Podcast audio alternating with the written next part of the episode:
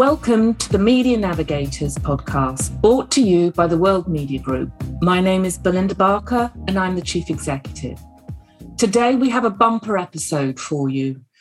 Not one, but three creative media innovators, each with different areas of expertise.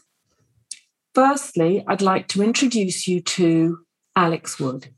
He's the managing director of Forbes Europe but also an innovator and entrepreneur in his own right. Starting his own business, he's also a visiting lecturer and ex editor of Forbes. Welcome, Alex. Thanks, Belinda. It's great to be back.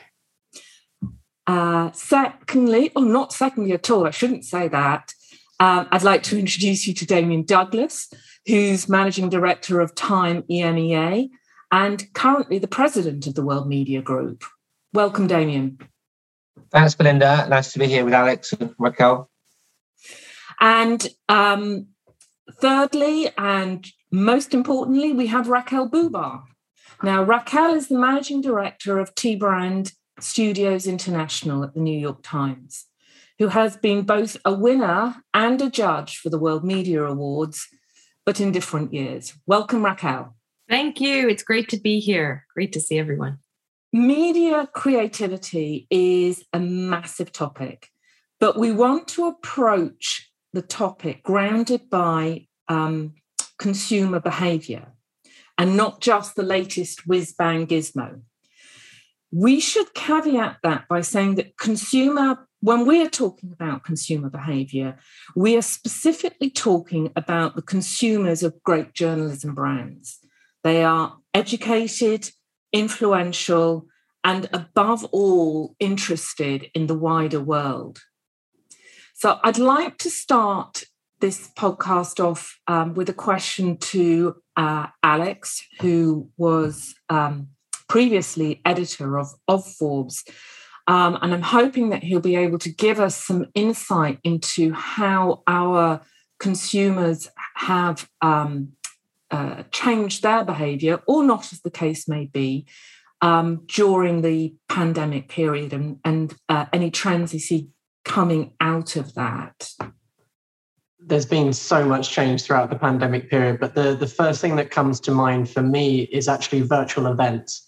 Now, all of us out there have been experiencing virtual events, they've become second nature. But I think the most surprising thing for me and for us at Forbes as well has been actually the realization that it opens the door to more people. Obviously, at Forbes, we have a lot of events that are very exclusive, very small audiences, whether it's under 30 or the Power Women Summit. But having those people in the room is powerful, but actually giving people a seat virtually gives them a seat at the table. The kind of people who can't get into a high profile room in New York where there's only 200 people. And so the thing that's really surprised me is one, I don't think we've had virtual event fatigue yet, and people are still dialing in. And two, I think it really is here to stay. And it's here to stay because it's allowing people to have more access to events. And I think it seems like such a long time ago we were talking about things like Black Lives Matter and about equity. And actually, that conversation is just as important as it was back then. And so I think virtual events are a big part of that future conversation.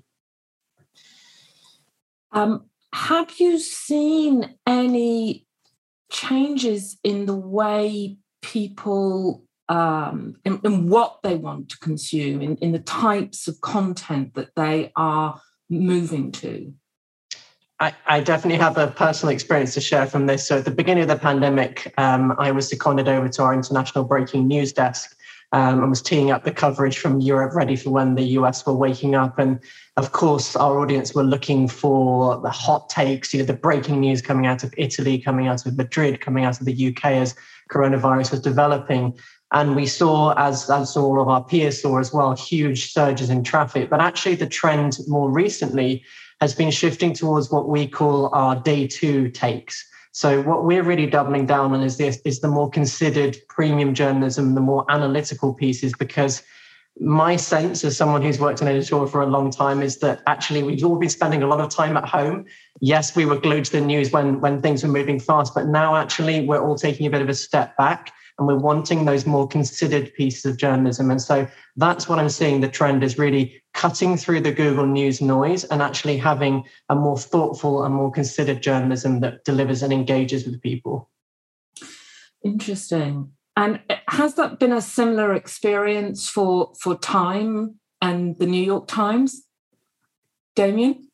Um, for us, absolutely, I, I agree with um, with Alex. Um, and you look at the types of events we're delivering now versus the, the types of events we were delivering at the start of the pandemic. There's been huge evolution in that space as well. Um, uh, when you think about utility, and I think that's the other thing to bring into this. Um, events tend to be on demand, and if you're not in, in the room, you miss it. Um, our ability to now dial back in, segment our events content, and distribute a conversation uh, offers an entirely different dyna- dynamic. Um, and when we look at uh, numbers engaging in the live environment versus numbers engaging in an on-demand environment, this is something that events can't or couldn't deliver um, when they were pure play in person. So um, gives us a ton of flexibility, allows us to dial into video, um, which we see huge growth across as well. Um, so yeah, notionally, absolutely agree with Alex. Um, here to stay for us as well. Um, you know, we're working through an events program this year that includes both in person and virtual and a mesh of both together. Um, so yeah, they're, they're, they're here to stay on our calendar too. And Raquel, Alex was talking about um, the being more analytical and and the importance of you know premium content it, it, does that um, resonate with the new york times oh abs- absolutely so we are thinking more and more about how data and content work together one kind of informs the other we're thinking a lot about interaction and engagement measurement is really key especially when it comes to understanding what people want to learn about, what they want to read right now. I think that informs both both the newsroom and the advertising side and what we we do want to bring to brands, what stories we want to be telling for brands. So yeah, data plays a huge role in the storytelling piece. Great. And um, Alex, um, with the exception of of um, virtual events, have there been any other um, new ways that you have have been connecting with your consumers in in recent years? Uh, in, in one word, I think newsletters. Newsletters have been absolutely huge. It's interesting again for me personally. Um, my, my, own business many years ago was very much centered around a newsletter, and it seems like newsletters are the perennial trend that just keep coming back around in media, and they're just such an important way, an important channel to engage with readers. And one word that we're using internally a lot at the moment is primary engagement and having that real close, tight relationship um, with our readers. And so newsletters, particularly for a business like Forbes, which is such a broad church. At the one end, you've got under 30s, we've got our 50 over 50 list, you've got CMOs, C, CFOs, CIOs. We have so many different disparate business communities that really our newsletter strategy has been a core way to be able to have a stronger, deeper relationship with those people. And we're really seeing as we, like many of our peers, are transitioning to more of a subscription model as well and a metered paywall model. It's just such a key way to be able to keep that engagement going. Um, Raquel, I understand uh, you know, podcasting has been something that's been very big for the for the New York Times. Um, uh, it, it, could you share a little bit about that and any other innovations that you? you oh yeah, Alex, I think in the same way you all are seeing newsletters, we are seeing audio as a huge source and of opportunity, both for subscribers as another reason they want to join the New York Times and subscribe to the New York Times, and brands who want to be a part of these hit shows that we have. We have The Daily with millions of listeners every month. We have Modern Love. We've acquired Serial. Um, we're about to launch one in the UK, a story specifically about Trojan Horse, which was a scandal in Birmingham about the school education school system. So we our audio is really where brands want to be. Um, but I would also add that we're thinking less about individual opportunities at the New York Times and more about the whole ecosystem of all of this kind of content and spaces and platforms and how they interact with one another. So, newsletters, as you said, and audio, and display, and articles, and events, and all of that coming together is a much larger opportunity for for readers and for brands to play. So it's a new way of thinking. Now, this is slightly, this is definitely off script because I've just uh, remembered that, of course, you purchased Wordle this week. Yeah, we did. Um, yeah. And having having having started this conversation about the uh, the you know growing with a more analytical premium content, obviously Wordle fits in in a different sphere how how does that fit within the within the strategy yeah well we have a huge commitment to news right quality news of course and then also trying to play a role in people's lives in all sorts of areas so Wordle fits into the New York Times Games, which is hugely popular subscriber base. Uh, we also have cooking, which is part of every everybody's life and lives and took off during the pandemic when everybody was stuck at home wondering what should i be doing with my time and then um, we also are thinking more about sport and how do we really enrich that element of the news coverage and so we've also acquired the athletic uh, which is i know a lot of people because uh, I've, I've heard from friends and colleagues that the athletic is also huge in the uk subscriber base. So it's part of the New York Times mission too. And it just aligns really well. So we are uh, very excited about Wordle and, um, and the athletic right now.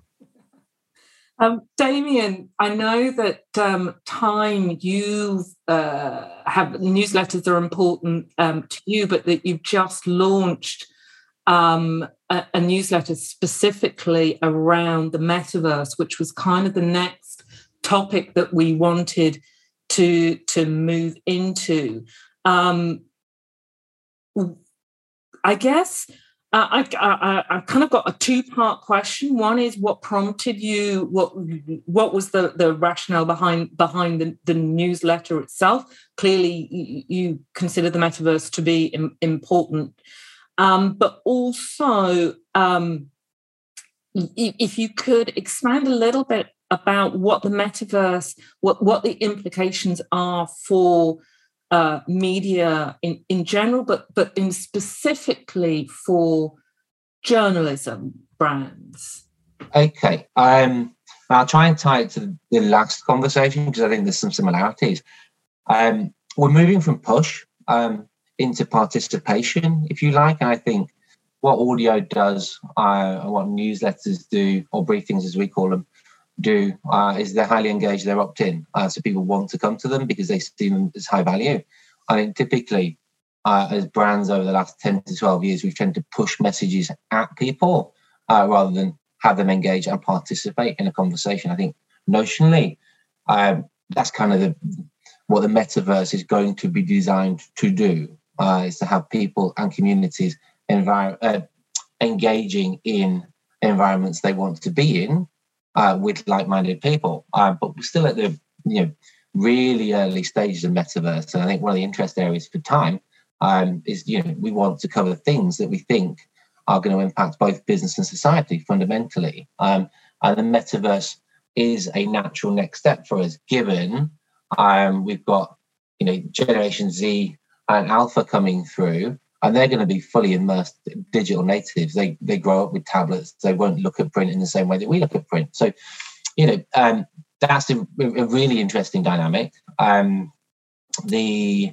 advertising piece, and I think I think advertising is too narrow. Uh, I think we kind of need to move away from advertising and think about media, and think about communications, and think about participation. Um, but it is going to be incredibly exciting. It's there's over five billion dollars invested from a VC perspective into this market last year. So that's a huge signal. Um, the second signal is, you know, I looked at some Bloomberg intelligence research, um, and they forecast this market to be worth over eight billion dollars, eight hundred billion dollars, sorry, by by 2024.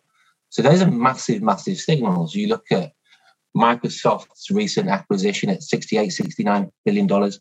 Know, people are gearing up um, for what is likely to be uh, a very virtual 3D future um, that lives alongside what we would term our real world scenarios. Um, and we maybe not see it because you know we're we're generationally slightly older. Um, but younger generations aren't going to disseminate in the same way between what is the real world um, and what is the virtual world.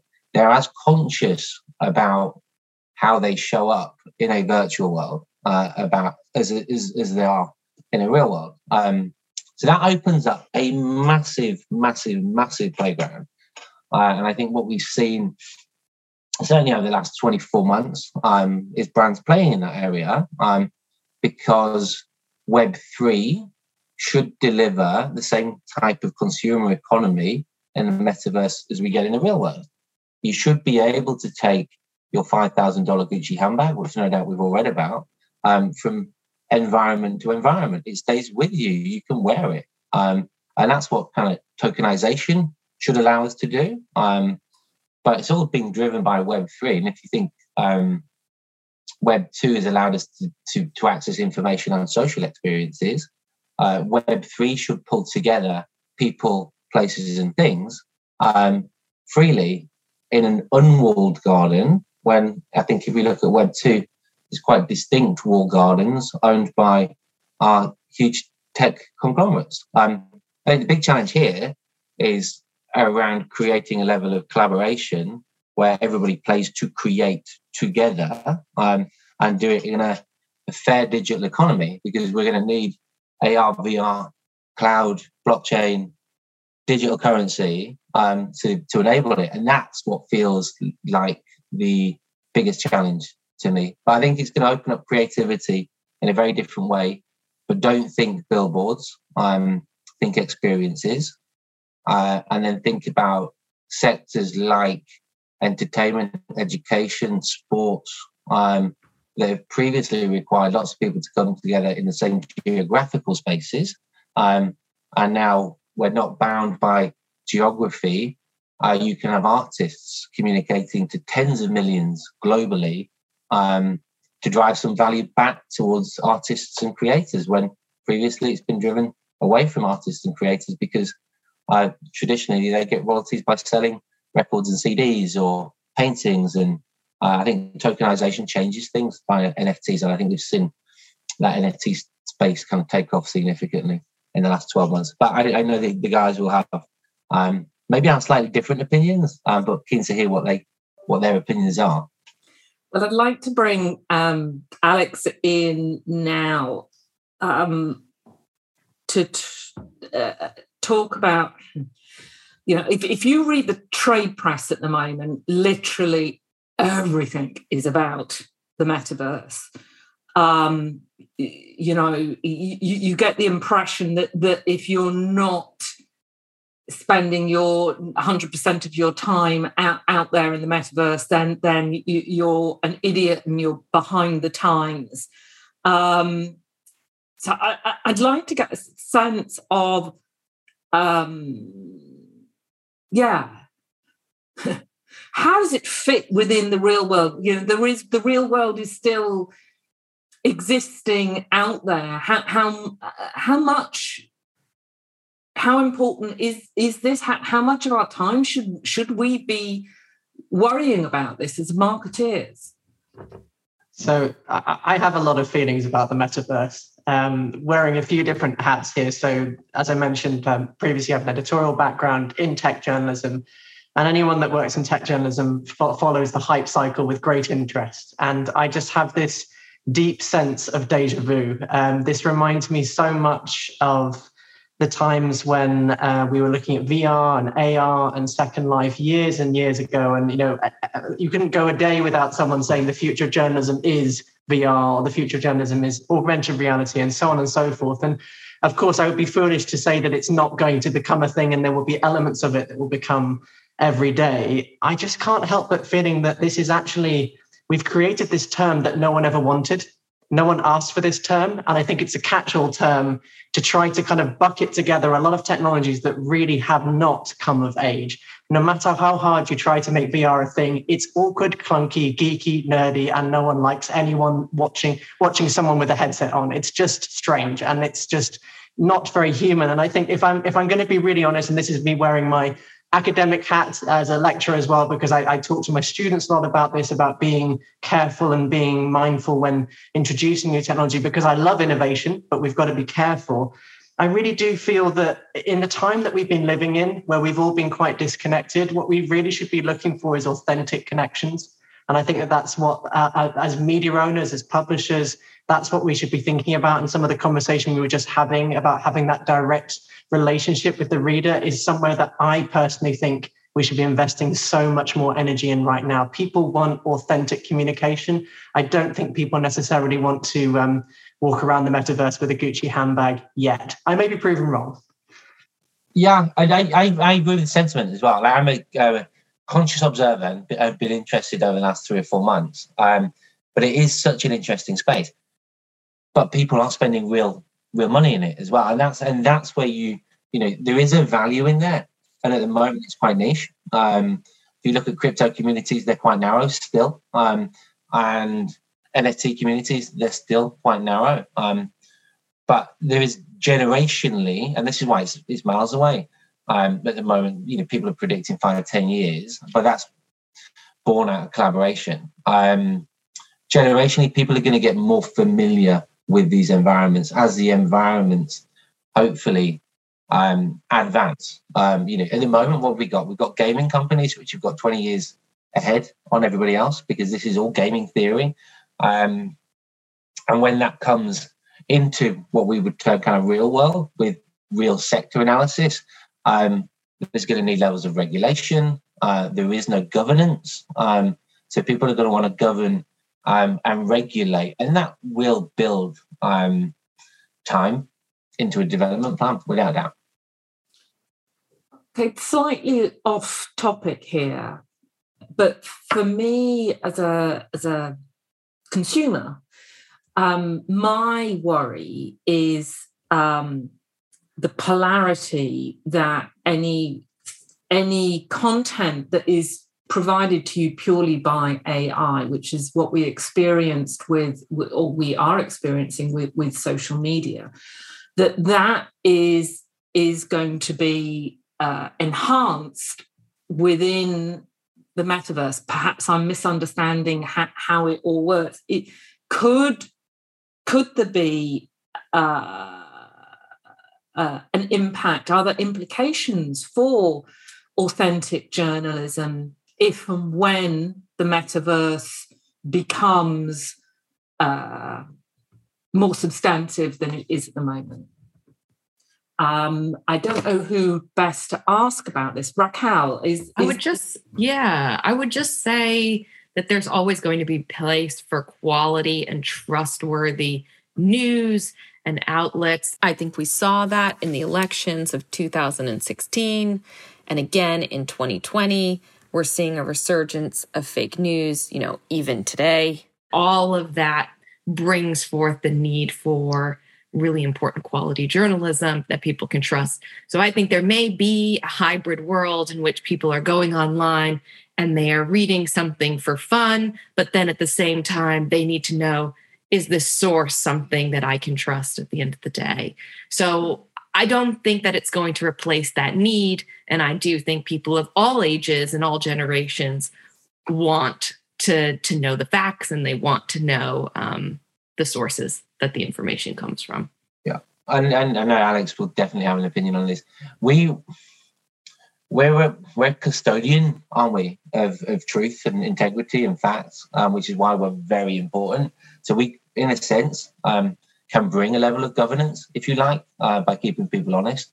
I read a piece yesterday, I can't remember where it's from, so I'm not going to quote it back. Um, and it was about big tech investing a lot of money into this space, and everybody kind of going, no, that's not what we want. Um, because over the last 10 to 12 years, um, it's been proven to be um, not as truthful an environment, uh, uh, an environment that drives polarity, as you said. Um, so I think we're not in a position to watch big tech take over this space in the way they in the way they have taken over Web two. Um, and I think it's the consumer that should own the journey. But I think you know Alex will definitely have an opinion.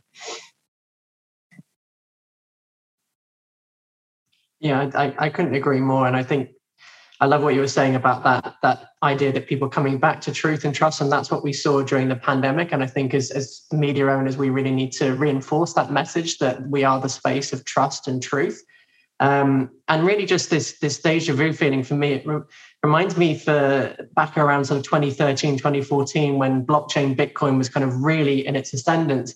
And I remember a story I wrote back then about the number of AIM listed companies that had added the word blockchain to their name just to see the share price going up. And I feel that that's what's happening with metaverse as well. And so to be you know really clear that my issue with the metaverse is more that you can't define it and it is just such a broad church that I don't think any academic has actually done. And instead, it's in the same way that blockchain can be loosely defined by some people, or some people say they're a blockchain company when they're not. It's that kind of sense of hype on the hype cycle that I'm sort of sitting here in this, slightly skeptical corner that I'm, I'm willing to be challenged by anyone else in the World Media Group. I'd love to sit down over a pint in, in real life, not in the metaverse. Okay. Um, so we need to kind of uh, I'd just like to finish off this conversation and, and, perhaps get the move back to kind of the, the commercial world which is how advertisers and marketeers can can you know engage in, in these uh, different worlds. Um, and uh, you know content marketing is such uh, uh so important now in all forms of messaging. But I, would really like to, to ask Raquel about, you know, what are the key trends uh, you at the New York Times are experiencing in terms of, of content marketing, uh, you know, the themes, the you know, uh, are they going out into the metaverse? You know, what what what are the key themes you're experiencing? It's a great question. We are seeing so many different trends happen at once. We are seeing brands who want to talk a lot more about culturally relevant topics. We want uh, to be able to help them with those those topics. They want to tackle really challenging questions. You know, things like what do brands stand for in society? What relationships do they have with consumers and communities? How can they make a positive impact on the world? And so when they're talking about these things, they want to have someone who is there to advise them on how best to do it because not every brand can credibly and authentically talk about every topic. Um, at the New York Times, we see a lot of advertisers come to us who want to talk about sustainability and climate change because the New York Times, we have one of the largest, if not the largest, climate desk of any news publication on the planet. And that is that means that we brands want to be around that content. Um, we're also focused on diversity, equity, and inclusion. These are issues that brands are wrestling with right now. So they want to they want to speak about more meaningful and purposeful topics, and we see that across the board. Um, another another trend that we are seeing is travel used to be a huge category for us in branded content um, I think everybody would would say that in the industry, and obviously with the pandemic and consumers not traveling as much, um, and governments restricting their borders, it kind of left a space for other advertiser categories to start speaking out more about these hot topics. Pharmaceutical companies are speaking out more. Technology, energy, they all want to speak now and have kind of filled that, that, that void, that vacuum. So there's so many trends that are happening, so many changes, and it's just the world that we live in. Everything seems to be evolving, even in the advertising space. Yeah. Um, on that, like I think, well, we brands are having to tell people who they are again, which is great for us. Um, you know, we saw kind of uh, conscious consumerism, if you like, um, has come back hugely. Uh, people are interested in where their goods and services are coming from, who made them. Um, how were they made? Uh, are they authentic? And that means brands kind of have to focus a little bit less about the end consumer, more about the brand, because we consider where we purchase from. Impact investing is the same in, in, in the financial world. I think most of the financial conversations now tend to be around ESG and impact investing, doing good, um, which is a relatively small proportion of their businesses comparatively to their investment banking arms. Um, so, but it's a changing conversation entirely uh, because our economic situation, our social situation is dictating that we need to change quite quickly. Um, you know, what did the, the UN describe it as a decade of action, right? Um, so we've got what eight years in front of us to make real transitional change. Brands are a huge part of that because of the IP, intellectual property, um, research and development capacity, capital. Um, they need to be part of a conversation. Um, and I think as a as time, um, our role is to champion them on their journey if they have a journey. Um, so, you know, we launched Time 100 Companies for its second year in, I think, two months, uh, which focuses on impact and influence rather than numbers. Um, and, you know, we, we featured BP two years ago, uh, sorry, last year, um, because Bernard Looney came out and made some very bold statements around their sustainability journey. Yeah, the big oil and gas, um, but he set them on a path to net zero, which should be applauded in the same way um, that we should applaud, applaud pure play clean energy companies. You know, there's a seat at the table for everybody. It's about having a plan um, and being accountable to that plan, um, as we all will be over the next eight years. Has it? Does it change the relationship that you have uh, as a media brand when talking to uh, a, a, brand um, Raquel, is that something you could? Yeah. Oh, oh, the relationship has changed. Yes, it used to be. I think that an advertiser could come with maybe their press release or um, a mission statement, and we would essentially be asked to create that in branded content form. I think uh, maybe we even at the time didn't think or question so much their story that they wanted to tell. Now i think it's not just expected but it's a requirement of all all marketers and advertisers at publishers to, to say to that brand can you back this up? Like ha- have you actually put your money with where your mouth is have you taken actions if you're going to talk about diversity equity inclusion have you really thought about that at the board level we wouldn't want to put something out there if they couldn't if they couldn't credibly back that up. And so, yeah, so now I think the relationship has changed and they do look to us for that advice in a way maybe they, they didn't need it to in the past. One last question, because I realized uh, I could carry this conversation on all morning, but we have already run over time. Um, but uh, what um, what implication does the context have um, in creating best engagement? I think that's a great thing. I think everybody here will probably want to comment a little bit on this. I, you know, the context is almost two parts it's the context of the world that we're living in, the pandemic, um, where we are with climate change and sustainability, uh, uh, global racial reckoning of, of who we are as a society. So there's that context that brands have to speak in. And then there's the context of where they physically advertise and physically live. And that's where publishers can come in because we talked a little bit about trustworthy destination and um, being a place for credible news and innovative news outlets. So there's so there are so much there's so much context that makes it so much more complicated for advertisers to play in the space. More now now more than ever, I think. That's really interesting. I'm I'm sorry I, I don't have time to bring both Damian and Alex in on this because I know uh, uh, I'm sitting there watching them. They desperately want want to join in. Um, we have got to finish this now, but I would just like to say, you know, the World Media Group it is all about celebrating uh, amazing content and uh, if you haven't uh, come across the World Media Awards before, then please do go to our website because the awards are open now. We have 10 very um, distinct categories. Uh, and we have a new one this year for rising stars in, in content marketing.